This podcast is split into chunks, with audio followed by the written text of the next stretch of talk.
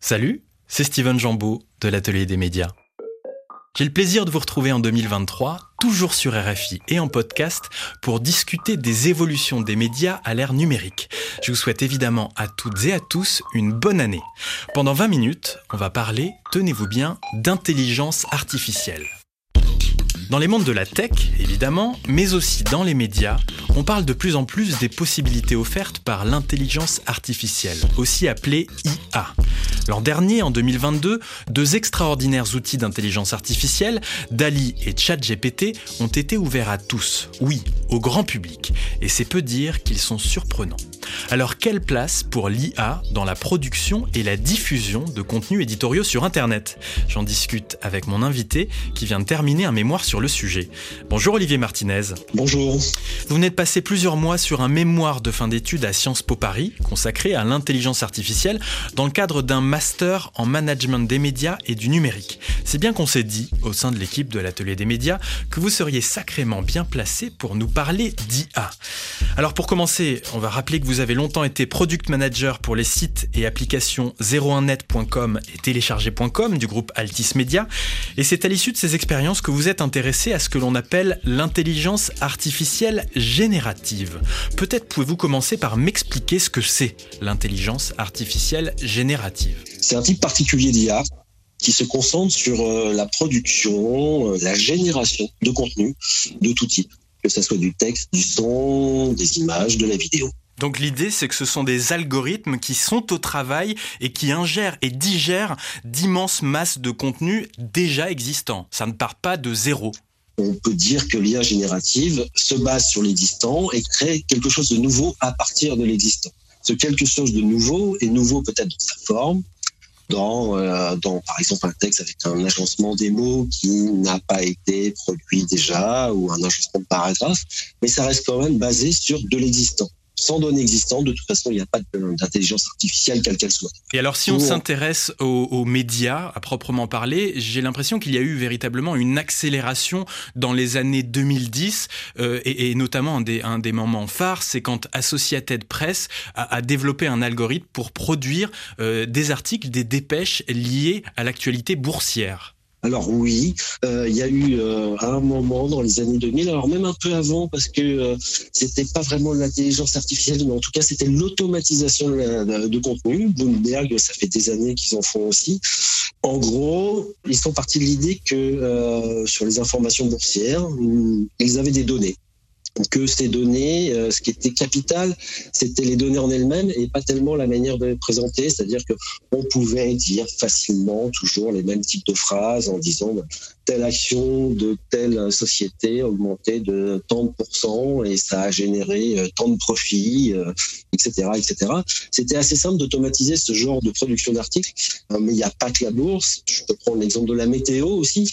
C'est quelque chose qui a été assez facilement automatisable, même si tout le monde ne le fait pas. C'est quelque chose d'assez simple à automatiser puisque, en gros, ce sont des données qu'on connaît, qui sont facilement utilisables et réutilisables grâce à l'intelligence artificielle. Il y a quelques années, dans l'atelier des médias, on avait aussi parlé de l'automatisation de la création d'articles dans le cadre d'élections, euh, comme cela s'était fait en France, notamment en 2015 et après en 2018, et puis comme cela se fait maintenant très régulièrement sur nombre de sites d'information lors des soirées électorales, c'est-à-dire eh bien qu'il y a les résultats qui tombent et que des pages sont générées automatiquement avec eh bien du texte concernant eh bien les, résultats donc de qui est élu euh, ou, ou qui n'est pas élu dans tel ou tel petit village au fin fond d'une région perdue, mais également la génération, euh, eh bien, euh, pas seulement de texte, mais aussi de graphiques parfois.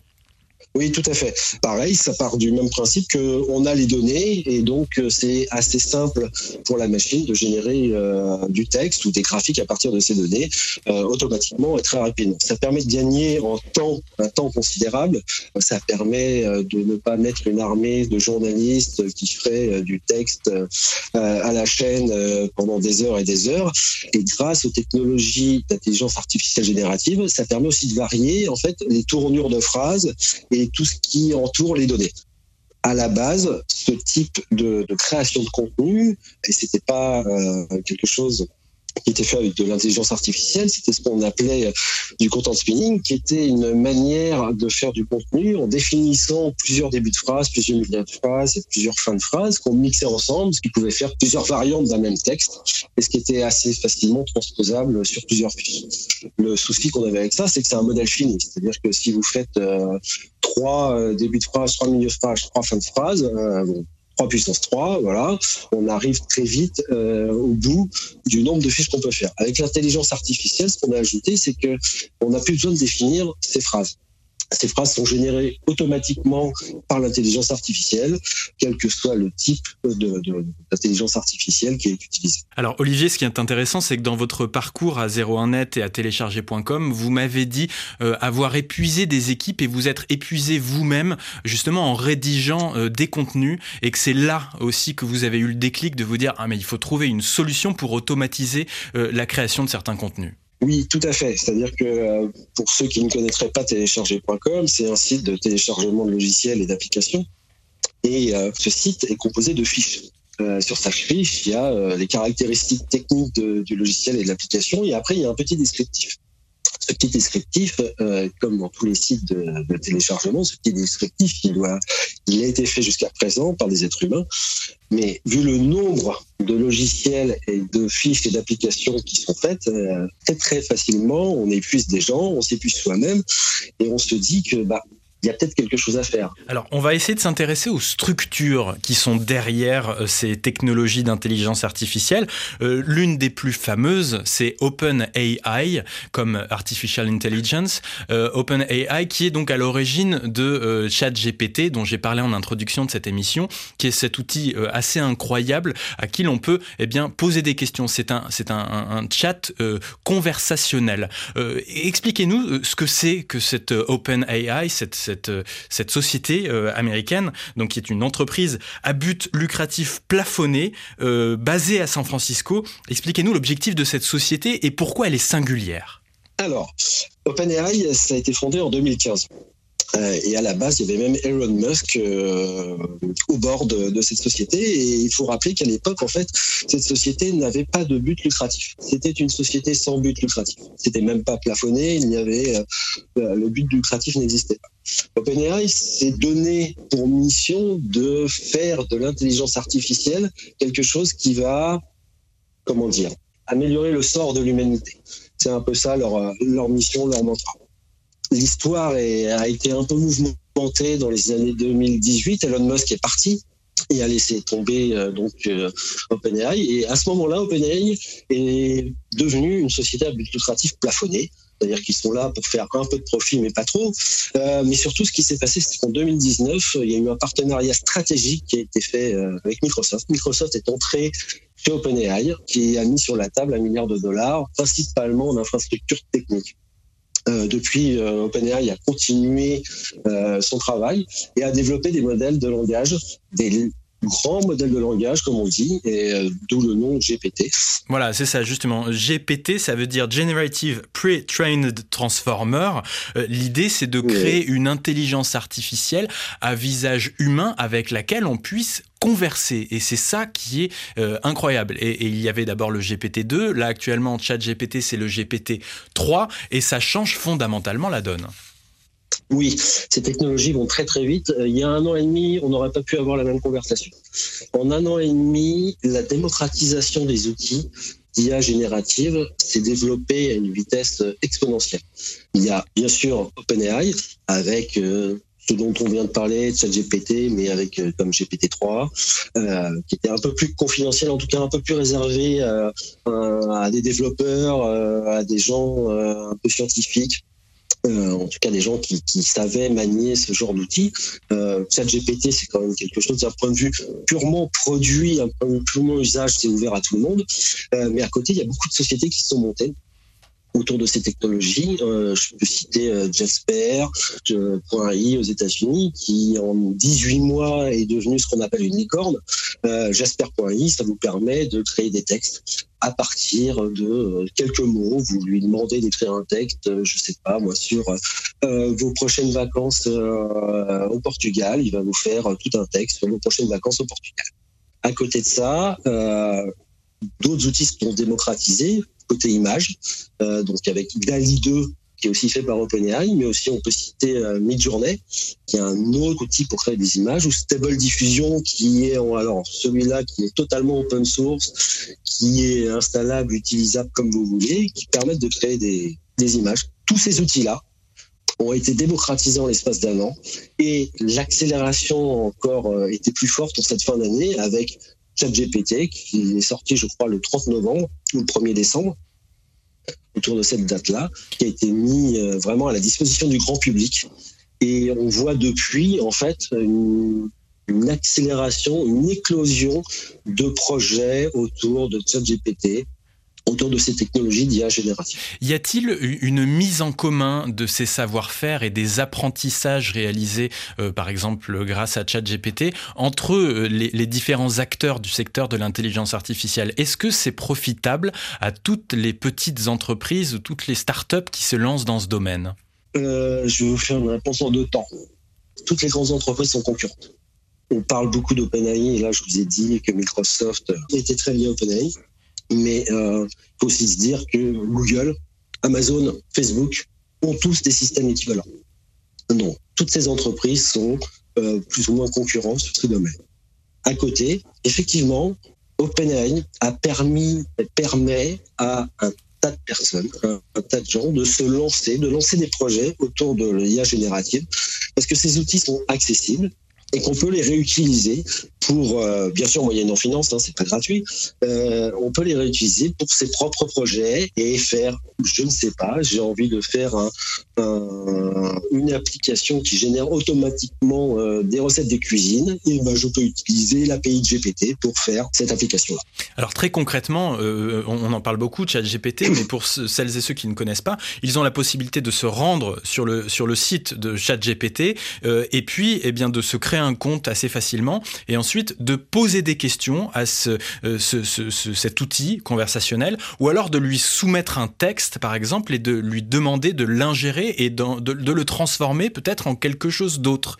Euh, par exemple, de soumettre un long article à ChatGPT, de lui demander de transformer ça euh, sous la forme d'une interview en mode question-réponse. Donc on se rend compte que voilà, il, peut s'emparer de plein de choses et, le transformer avec intelligence. Tout à fait. Et il y a aussi, euh, il y a plein d'exemples, hein, il, y a, plein de cas d'usage. On pourrait, par exemple parler de, des résumés. On peut résumer un livre, un texte, un, article. Euh, on peut traduire euh, en plusieurs langues. On peut même traduire quelque chose de, magique pour certains comme moi, c'est-à-dire que on peut traduire une question en langage naturel, c'est-à-dire en langage qu'on utilise tous les deux actuellement, en code informatique on peut aussi traduire un code informatique dans un autre. On peut euh, lui demander à ChatGPT d'écrire un code informatique à partir d'une phrase euh, du langage naturel. Et en chose aussi euh, beaucoup plus simple, on peut lui donner des ingrédients de ce que l'on a dans son frigo et lui demander de créer une recette de cuisine à partir de ces ingrédients. Tout à fait. On peut aussi lui demander d'organiser, de faire un circuit pour ses vacances. Vous avez envie de partir dans une capitale européenne pendant trois jours. Vous lui dites je pars pendant trois jours dans une capitale européenne. Qu'est-ce qu'il y a à voir dans cette capitale européenne pendant les trois jours? On peut même lui demander de faire un circuit dans cette capitale européenne. On peut lui demander euh, d'aller dans ce circuit, à quel endroit pour aller manger, euh, voilà, etc. On peut lui demander beaucoup de choses. Et c'est d'ailleurs ce qui fait un peu peur à Google, c'est-à-dire que euh, ce, cet outil, ce chat qui était une IA conversationnelle et générative à la fois, est de plus en plus utilisé dans l'usage par les gens qui l'utilisent comme un substitut euh, à la recherche Google. Warning, warning. I can see a robot called Robot from the dungeon on my radar. Warning, warning.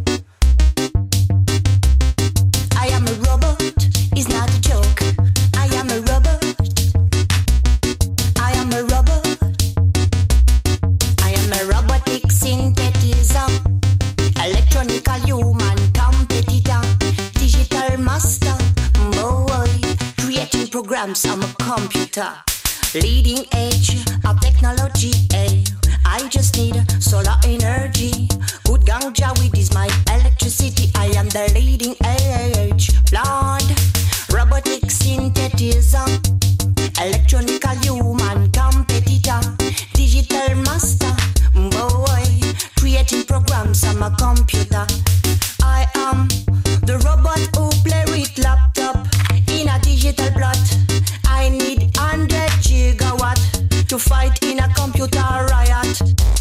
Écoutez l'atelier des médias de RFI. Mon invité se nomme Olivier Martinez et je discute avec lui d'intelligence artificielle générative. Olivier, euh, ChatGPT a nourri de nombreuses spéculations sur la menace euh, qu'il fait planer sur certains métiers. Et j'ai envie de vous demander là, très simplement, euh, doit-on ou peut-on y voir une menace pour des métiers de rédacteur et peut-être même pour le journalisme dans son ensemble? Alors, une menace, je ne sais pas. En tout cas, forcément, ces technologies vont faire changer euh, les médias. Que ce soit effectivement le journaliste, le rédacteur ou euh, le graphiste, ces technologies apportent quelque chose qui permettent d'automatiser une partie de leur travail. Je vais rassurer les journalistes tout de suite. Il y a quelque chose que ne fait pas l'IA, qu'elle ne pourra peut-être jamais faire d'ailleurs, je pense, c'est euh, vérifier une info vérifier une info, aller sur le terrain, euh, parler avec des gens. Euh, pour l'instant, c'est pas possible. Ça sera possible un jour, je ne sais pas. Je, je suis pas voyant, mais en tout cas, ça ne peut pas être fait.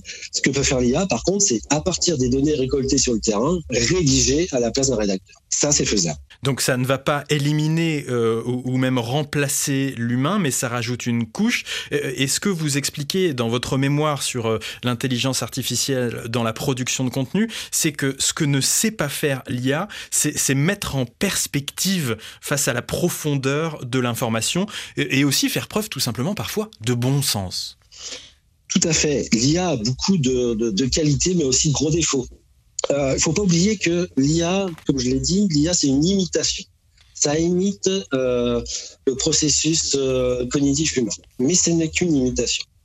L'IA générative, en particulier, ne donne pas de sens derrière un mot. Un mot équivaut à un autre pour l'IA. Un autre écueil qu'a l'IA, c'est qu'il n'y a pas d'intentionnalité de communication.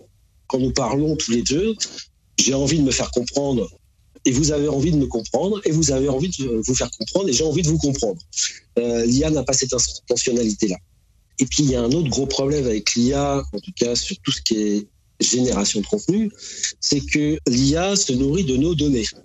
Tous les biais que nous avons dans nos sociétés, sont reproduits et amplifiés par l'IA. En tout cas, peuvent être reproduits et amplifiés par l'IA. Et notamment, euh, ce qui pose problème, c'est que justement, ce sont des technologies qui sont pensées, qui sont développées en Occident et souvent dans la Silicon Valley par des développeurs euh, blancs et masculins. Tout à fait blanc, masculin, et c'est assez, euh, si vous voulez vous rendre compte des biais, en fait, alors on le voit moins dans la génération de texte, mais dans la génération d'images, c'est assez simple. Euh, il suffit de, faire une petite, de faire un prompt. Donc le prompt, c'est la manière dont on parle à la machine, c'est la petite phrase en langage naturel, et de ne pas détailler votre demande. Si vous faites dans un euh, sur Dali 2 ou une journée si vous mettez euh, que vous voulez une image d'une femme, sans rien d'autre, sans spécifier le contexte, sans dire que euh, la couleur des cheveux, sans rien, etc. Il y a de fortes chances sur les, euh, il y a 80% de chances que vous retrouviez une femme à la fin, l'image d'une femme qui soit euh, une femme qui a entre 25 et 30 ans, blonde, aux yeux bleus, euh, un peu de type un peu californien comme on le voit dans les films. Pareil pour les hommes, un peu plus vieux, 35-40 ans, un peu carré. Et pire encore, c'est pour les maisons, vous mettez je veux une maison il va vous faire une maison qui va ressembler étrangement à une maison du Middle West américain, construite en bois, avec un porche, etc. Donc oui, il y a ces biais, il y a cette, euh, il y a de la reproductibilité de toutes les, les problèmes que nous avons dans la société se retrouvent dans l'IA. Euh, euh, si on regarde les textes, les contenus générés par euh, ChatGPT, par exemple, eh bien, c'est parfois totalement bluffant à tel point qu'il est compliqué de détecter ce qui a été écrit par une IA ou pas. C'était d'ailleurs l'objet d'un post que vous avez publié sur Medium intitulé Comment détecter un texte écrit par l'IA. Est-ce que vous pouvez nous donner quelques éléments qui permettraient aux auditeurs de bien de, détecter ce qui est écrit par un robot versus ce qui est écrit par un humain? Oui, alors il y a euh, ce que tout le monde remarque, en tout cas ce que la majeure partie des lecteurs remarquent, c'est qu'il y a quand même une histoire de style. On se rend compte très vite dans des textes assez longs que le style manque. On parle de style creux. Moi, j'ai envie de dire que les textes n'ont pas d'âme. On lit un texte, on comprend son sens euh, général, euh, mais on se dit c'est bizarre. Euh, le texte ne, ne, ne, ne, sonne pas, ne sonne pas vrai. Donc il y a déjà cette première chose. Il y a un deuxième écueil dans lequel tombe l'IA assez rapidement, c'est la récursivité, c'est-à-dire qu'elle reparle des mêmes choses. Au bout de trois paragraphes, elle va reprendre l'idée qu'elle a développée dans le premier paragraphe. Euh, un humain ne fait pas ça. Un humain va faire allusion euh, à son premier paragraphe, mais euh, après ne reprendra pas entièrement l'idée du premier paragraphe pour la redévelopper. Et puis après, il y a deux, trois petits trucs qui font dire que c'est l'IA. Il peut y avoir des fautes, pas des fautes d'orthographe ou grammaticales, mais plus des fautes dans la contextualisation. N'oublions pas que tous ces systèmes, toutes ces IA ont un modèle de données qui s'arrête à un moment donné, c'est-à-dire qu'elles ne se nourrissent pas toutes les minutes de tout ce qui se passe dans le monde. Euh, ChatGPT, son modèle de données s'arrête à 2021. Donc si on lui demande qui est le président des États-Unis, par exemple, il va nous dire que c'est Donald Trump euh, et il ne va pas savoir que c'est Joe Biden. Ça c'est ouais, pas de ChatGPT mais GPT-3 oui. ChatGPT en 2021, euh, GPT c'était 2019. Donc oui, vous posez la question à GPT-3. GPT-3, vous lui demandez quel est le président américain, il va vous répondre, c'est Donald Trump. Donc voilà, donc il y a ces, petites incohérences. Après, très sincèrement, sur des textes qui sont on va dire des textes de, de présentation, euh, des textes un peu marketing ou des textes juste de description euh, de choses, d'objets, de personnes. Il est très difficile maintenant de faire la différence entre un texte écrit par l'humain et un texte écrit euh, par la machine. Alors, vous l'avez dit tout à l'heure, euh, l'intelligence artificielle ne remplace pas totalement euh, l'humain et ne le remplacera peut-être pas totalement jamais. Euh, mais en même temps, il y a de plus en plus d'entreprises qui y voient évidemment une chance et, cela passe aussi par une phase d'acculturation, de formation des, employés de cette entreprise pour réussir à interagir et faire évoluer ces intelligences artificielles. Doit-on y voir peut-être l'arrivée prochaine de nouveaux métiers? Ce qui est sûr, c'est que l'intelligence artificielle, euh, intégrer l'intelligence artificielle dans une entreprise, c'est pas neutre. Euh, comme on le disait il y a quelques instants, euh, ça change les métiers, ça change beaucoup de métiers et il y a encore quelques années, certains métiers se croyaient à l'abri, en tout cas peut-être pas à l'abri, mais en tout cas euh, ne pensaient pas que leur travail pourrait être automatisé. Euh, maintenant, le travail intellectuel et créatif peut être automatisé. Donc ça change réellement beaucoup de choses pour beaucoup de personnes forcément, euh, ça fait naître des peurs. Euh, dans une entreprise, quand on vous dit ben, une partie de ton travail, euh, Olivier, va être pris en charge par la machine, je me pose des questions très vite, ce qui est normal. Et donc, ça fait naître une petite peur. Mais en vrai, ce qu'il faut expliquer aux gens, c'est que, encore une fois, comme j'ai dit il y a quelques instants, derrière cette automatisation, la machine ne fait rien toute seule. Elle a besoin de nous l'IA a besoin, n'a aucune intentionnalité dans ce qu'elle fait. Si on lui dit pas de faire quelque chose, elle ne le fait pas. Et c'est là où en fait peut-être sont en train de naître des compétences, c'est-à-dire des gens qui sont capables de dire à la machine de faire ce qu'elle doit faire exactement comme elle doit le faire et pour avoir le meilleur résultat possible. Actuellement, on a des systèmes euh, comme GPT-3 ou GPT qui euh, comprennent certaines tournures de phrases, ou en tout cas certaines façons de lui parler. Euh, et donc, ça a fait naître une compétence qu'on appelle le prompt engineering. Le prompt, c'est euh, la petite phrase en langage naturel qu'on donne à l'IA pour avoir le résultat qu'on souhaite. Si j'ai envie d'avoir une image de chat, je dis je veux une image de chat. C'est un prompt.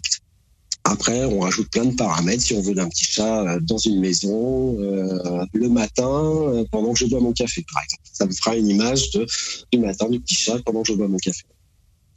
Donc, c'est une manière de parler à la machine. Ces compétences-là, cette compétence-là, cette compétence-là, elle est actuellement assez recherchée parce que peu de gens l'ont et c'est quelque chose qui évolue de jour en jour. N'oublions jamais que l'IA évolue elle aussi de jour en jour et se nourrit de, euh, de ce qu'on fait actuellement. C'est-à-dire que quand on lui demande quelque chose et qu'elle nous répond, qu'on dit que c'est bien ou pas bien, euh, elle va l'enregistrer. Donc, euh, elle s'adapte aussi à nous pendant que nous nous adaptons à nous. Et il y a donc une compétence, le prompt engineering, de personnes qui savent parler le mieux possible à l'IA pour avoir le meilleur résultat possible, que ce soit pour avoir un texte ou une image ou un son ou une vidéo. De plus en plus dans les médias, les intelligences artificielles sont utilisées pour euh, bien créer des moteurs de recommandation pour les utilisateurs. C'est aussi euh, ça, une des pistes de, développement euh, nécessaires, c'est de, pouvoir utiliser toutes les archives de, contenu créés euh, par les médias, que ce soit des télés, des radios, des, sites de presse écrite, par exemple, d'utiliser tout ça pour eh bien remettre à jour et remettre sur le devant, remettre en avant des contenus de qualité tout à fait. Et pour tous ceux qui ont un peu travaillé sur, euh, sur des archives de médias, euh, ils savent très bien que c'est compliqué de reprendre des archives et de les passer une à une pour les recatégoriser, pour leur remettre de, des labels et pour dire bah, telle archive elle est bien, telle archive elle est pas bien, telle archive parle de ceci, telle archive parle de cela. L'IA permet de faire ça très très rapidement. Euh, que ce soit des contenus texte euh, ou des contenus euh, images ou vidéos, l'IA permet de reconnaître très facilement euh, des sujets, euh, des manières de tourner pour la vidéo, si on gros plan, plan moyen, plan large, voilà, enfin toutes sortes de choses qui permettent de catégoriser efficacement des contenus et de les faire remonter, surtout des, des, des, des contenus qui datent, qui sont de, de de l'ère euh, pré-Internet et qui ont été euh, euh, donnés dans les archives d'Internet, enfin par les médias dans leurs archives, numérisés à un moment donné, mais qui ont été numérisés souvent à la va-vite et qui en tout cas ne, ne sont pas efficacement référencés et référençables actuellement. On se doute que toutes les technologies ont un coût. Euh, quel est le coût de l'utilisation d'une intelligence artificielle actuellement? Et si un auditeur, euh, par exemple dirigeant euh, d'un site internet d'information actuellement en République démocratique du Congo, nous écoute et aurait envie eh d'utiliser une intelligence artificielle pour mettre en perspective toutes ces archives d'années d'articles écrits, eh bien, est-ce que c'est à sa portée? Comme toutes les technologies informatiques de ces dernières années, plus elles sont diffusées, moins elles coûtent cher. Ça reste quand même un coût non négligeable. Euh, il y a surtout un coût auquel on pense moins, mais il y a un coût humain. Vous ne pouvez pas faire tout seul euh, dans votre coin euh, votre archivage et passer à la moulinette d'un machine learning et d'une AI. Il va vous falloir des compétences. Il va vous falloir un data scientist, il va vous falloir quelqu'un qui sait faire du machine learning, un développeur. Et c'est là où sont plutôt les coûts actuellement que les coûts structurels eux-mêmes. Et ChatGPT, dont on a parlé tout à l'heure, pour chacune de ces requêtes, eh bien, il y a un coût aussi, aussi infinitésimal soit-il, il existe tout de même ce coût. Il existe tout de même, et ChatGPT, euh, OpenAI a euh, communiqué il n'y a pas longtemps en disant que ça coûtait 3 millions de dollars par jour euh, à l'entreprise euh, de mettre à disposition ChatGPT au monde entier. Ce qui est euh, incroyable, enfin ce qui est énorme en même temps, euh, ce qui veut dire que chaque requête, elle, peut coûter 1, 2, 3 centimes, c'est ça? Ah, Ça coûte même moins que ça en fait, parce que c'est vraiment des centaines de, de, de milliers, de, voire de millions de requêtes par jour ça coûte très peu cher. Pour vous donner un ordre d'idée, euh, donc dans l'autre partie d'OpenAI, dans ce qu'on appelle le playground de euh, ChatGPT 3, donc c'est c'est à peu près euh, c'est à peu près la même chose que ChatGPT, c'est-à-dire que c'est un endroit où on, on, demande à ChatGPT, on lui pose des requêtes. Euh, chaque mot euh, de la requête qui est envoyé au résultat est facturé je crois, de mémoire 0,0001 ou 2 euh, centimes de dollars. Euh, le mot. Vous avez parlé de GPT-3, donc GPT-4, comme vous le disiez, devrait apparaître en, en 2023, qui sera donc une nouvelle itération de cette technologie. À quelles évolutions doit-on s'attendre avec GPT-4 il n'y a pas beaucoup d'infos réelles, c'est-à-dire il y a beaucoup de spéculations. Il y a peu d'infos réelles euh, vérifiées euh, sur GPT-4. Ce qu'on sait à peu près, c'est que le modèle sera 100, 200, 1000 fois plus grand que le modèle de GPT-3. Euh, ça, c'est quelque chose dont on est quasi certain. Ce modèle euh, de langage sera énorme, sera euh, le plus grand qui, je pense, sera diffusé euh, à l'heure actuelle euh, au grand public. La deuxième chose qu'on peut se dire, c'est que OpenAI va peut-être essayer de faire de l'intelligence artificielle émotionnelle, c'est-à-dire de rajouter des émotions en plus des en plus de la génération que fait euh, actuellement GPT-3 et ChatGPT. Qu'est-ce que ça veut dire émotionnel Ça veut dire que euh, certainement, alors encore une fois, je prends ça avec beaucoup de pincettes, hein, tant qu'on n'a pas vu comment ça fonctionne, euh, il faut rester prudent, mais certainement l'IA euh, va être capable de détecter nos émotions à travers les phrases qu'on va lui donner. Quand on va lui parler en langage naturel, elle saura si on est triste, pas triste, si on est énervé, si on est heureux, euh, si on est joyeux, enfin voilà, toutes ces émotions, toute cette palette, et euh, permettra donc en retour, euh, GPT-4 euh, bah, donnera des réponses qui seront contextualisées en fonction de notre émotion aussi. Alors, dans votre mémoire, vous citez euh, Yann LeCun, le, le, le chef de l'intelligence artificielle chez Meta, donc Facebook, qui, qui nous amène un petit peu à l'humilité, qui essaye de faire redescendre tout le monde sur Terre, qui dit « Je serais très satisfait si avant la fin de ma carrière, nous pouvions réaliser des machines avec autant de sens commun qu'un chat ou même qu'un rat. L'intelligence de niveau humain viendra bien plus tard. » Donc voilà, ça nous amène aussi à, à, se détendre un petit peu et pas se dire que euh, demain, la machine euh, va remplacer euh, l'être humain. on on a beaucoup parlé ces derniers mois, ces dernières années de métavers, de Web 3. Ce sont des, notions, des concepts et des, univers qui ont attiré beaucoup d'argent, beaucoup de financement, beaucoup d'investissements et parfois à se demander à quoi bon. Euh, L'intelligence artificielle semble être un petit peu le mot magique euh, 2023. Euh, c'est aussi votre, votre sentiment et puis je crois aussi que c'est quelque chose sur lequel euh, ben, vous souhaitez investir dans le futur c'est effectivement, en tout cas, l'intelligence artificielle générative, c'est le mot de ce début d'année. C'est le mot de ce début d'année. Il y a, euh, en l'espace vraiment de 18 mois, il y a eu des dizaines de startups aux États-Unis qui sont créées, euh, qui ont grossi, euh, qui sont sur ce domaine. Alors, euh, chacune spécialisée, chacune avec un produit différent, euh, chacune travaillant, euh, certaines travaillant sur des textes, sur les images, sur les vidéos, sur de la recommandation, sur de la traduction. Enfin voilà, tout ce qu'on peut imaginer de, que peut faire l'intelligence artificielle générative. Et je pense effectivement qu'actuellement, c'est quelque chose qui est le, un peu le mot magique dans le monde des startups. Euh, c'est le mot à la mode. Est-ce que ça va durer euh, comme toutes les modes Elle ne durera certainement pas. Euh, mais en tout cas, oui, c'est la, tendance du moment et c'est une tendance en tout cas qui a une réalité, c'est-à-dire que contrairement à certaines tendances dont vous avez parlé, où on a du mal à voir le bénéfice que peut tirer un utilisateur, l'IA générative, on voit tout de suite quand on a un bon traducteur, quand on a un outil qui vous permet de faire du texte rapidement ou des images rapidement, on voit très vite le bénéfice que peut en tirer un, utilisateur potentiel. Ah ben, je vous souhaite beaucoup de succès euh, dans votre aventure entrepreneuriale dans ce domaine-là. Merci Olivier Martinez d'être venu dans l'atelier des médias. Merci beaucoup à vous. Votre mémoire de master à Sciences Po Paris s'intitule Quelle place pour l'intelligence artificielle dans la production et la diffusion de contenu? Nos auditeurs peuvent en retrouver les 20 premières pages sur votre profil LinkedIn, Olivier Martinez, et en lien dans la page de cette émission sur le site de RFI. À bientôt, Olivier. À bientôt, merci beaucoup. C'est bientôt la fin de cette émission, place à Mondoblog Audio qui donne à entendre les voix de la communauté des blogueuses et blogueurs francophones de RFI. Aujourd'hui, direction le Bénin, le mondoblogueur Fréjus à Tindoglo nous propose un plaidoyer pour les droits des minorités sexuelles. Ces dernières années, le Bénin a recensé une multitude d'agressions et de violations des droits humains à l'égard des minorités sexuelles. Si ces actes semblent banalisés, il ne faut pas oublier qu'ils sont répréhensibles pénalement et que le droit protège tous les individus.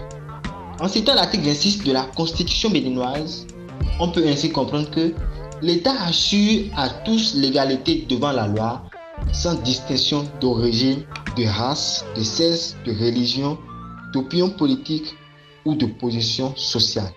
Ainsi, à chaque fois que les droits des minorités sexuelles sont violés, soit par l'État, soit par un individu agissant au nom de l'État ou par l'individu agissant pour son propre compte, ils ont le droit de saisir les juridictions compétentes pour demander réparation des préjudices subis.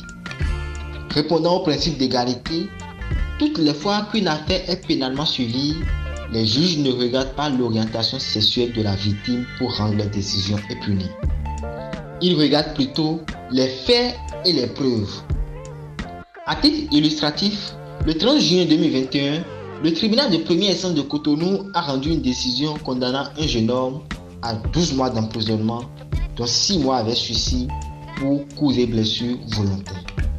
Selon les faits, la personne dont la culpabilité a été établie faisait partie d'un groupe d'hommes qui avaient agressé trois femmes transgenres.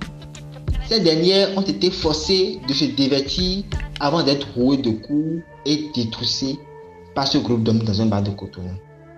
Ces derniers ont filmé l'agression et diffusé la vidéo sur les réseaux sociaux. Cette décision de justice, parmi tant d'autres, prouve que nul n'a le droit de porter atteinte aux droits de son semblable en raison de son orientation sexuelle. Les minorités sexuelles sont nos frères, nos soeurs, nos enfants. Nous devons travailler à les protéger et à respecter leurs droits. mondoblog.org C'était Fréjus Atindoglo, un de nos mondoblogueurs au Bénin.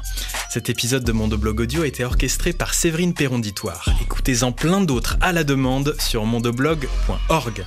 Cette émission qui s'achève a été réalisée par Simon de Creuse. Si vous aimez l'atelier des médias, je vous rappelle que vous pouvez l'écouter en podcast dès le samedi matin sur Spotify, Apple Podcast, Deezer ou encore l'appli RFI Pure Radio. Un commentaire et des étoiles sur les applications qu'ils permettent, en plus de nous faire plaisir, feront que l'atelier des médias sera davantage mis en avant par les algorithmes et donc plus écouté.